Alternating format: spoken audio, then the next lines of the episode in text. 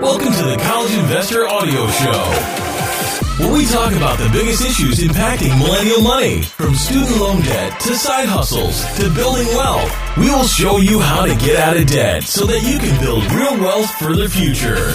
Okay, so a little bit of an interesting show. We've talked about this a little bit before, but now that Joe Biden has been confirmed president elect by the electoral uh, electoral college, what does that mean for your student loans exactly? Hmm, that's today's topic.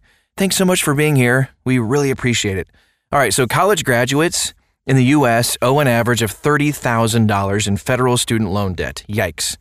Although student loan debt payments have been paused during the 2020 pandemic, they will eventually resume. And then for most graduates starting off in life, they're going to start with the weight of debt on their backs. Eh. Student loan debt payments are one of the largest items on most family budgets. Thus, a policy to reduce or even cancel that debt could help a lot of families. Joe Biden has made comments about student loan forgiveness. What are they? How do they affect undergraduate students? And how will this loan forgiveness program impact people who choose to go to professional school or graduate school after their bachelor's? Let's take a look at it. First, Joe Biden's student loan forgiveness proposals. To forgive $10,000 per borrower. Joe Biden has said that he does approve of the HEROES Act, Congress passed this bill in May 2020 in response to COVID 19, but it was stalled in the Senate. Under the bill, loan amounts of up to $10,000 would be forgiven for economically distressed individuals for both federal student loan borrowers and private loan borrowers.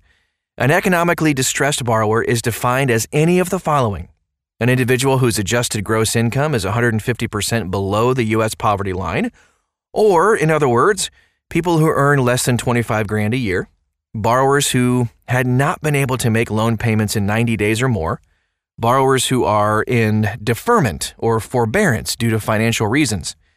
So, according to these definitions, more than 40% of borrowers do fit one of these reasons.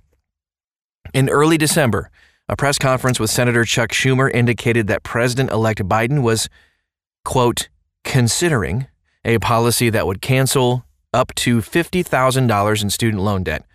Wow. This policy would be in agreement with a Senate resolution introduced by Senators Elizabeth Warren and Chuck Schumer. This is different from the more conservative $10,000 per borrower that Biden does actually seem to support. But for people who owe 10 grand or less in student loans, which is about a third of borrowers, this could mean total cancellation of debt. It is possible that if you earn more than $125,000 a year, you will be excluded from this loan forgiveness program. Sorry, Biden's proposal in PSLF. So, we all know about the Public Service Loan Forgiveness Program. I hope that's supposed to forgive your debt if you, qual- if you provide a qualifying public service for 10 years. That sounds fantastic on paper.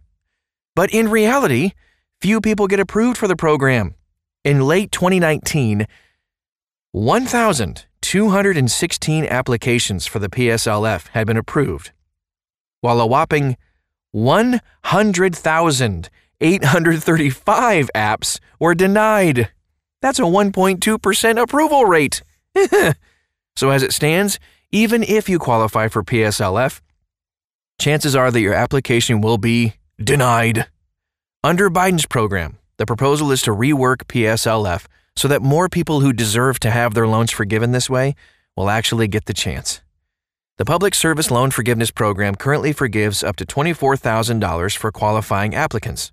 Biden's proposals could increase this amount to 50 grand if it's passed. New income-driven repayment plans. Joe Biden has also proposed new income-driven repayment plans. So this would cut monthly payments to less than 5% of discretionary income. Not bad. An implication of this proposal is that borrowers will not have to make any payments on their federal student loans, and interest will not accrue if their income is below $25,000. The remaining debt would then be forgiven after 20 years of payments. Unlike the current income driven repayment programs, which are taxed, this loan forgiveness program would be tax free. Restoration of borrower defense to repayment. So there are borrowers who have fallen victim to misrepresentations that were made by colleges about their student loans or maybe even education programs. This is not the fault of the borrower. the current administration changed the rules so that only 4% of borrower defense to repayment cases were approved. Joe Biden has proposed to bring back the rules that help more people who have been swindled by their schools. Student loan bankruptcy laws restored. Joe Biden has also proposed to repeal 11 USC 523A8. this section of the U.S. Bankruptcy Code provides an exception so that federal and private student loan debt cannot be discharged.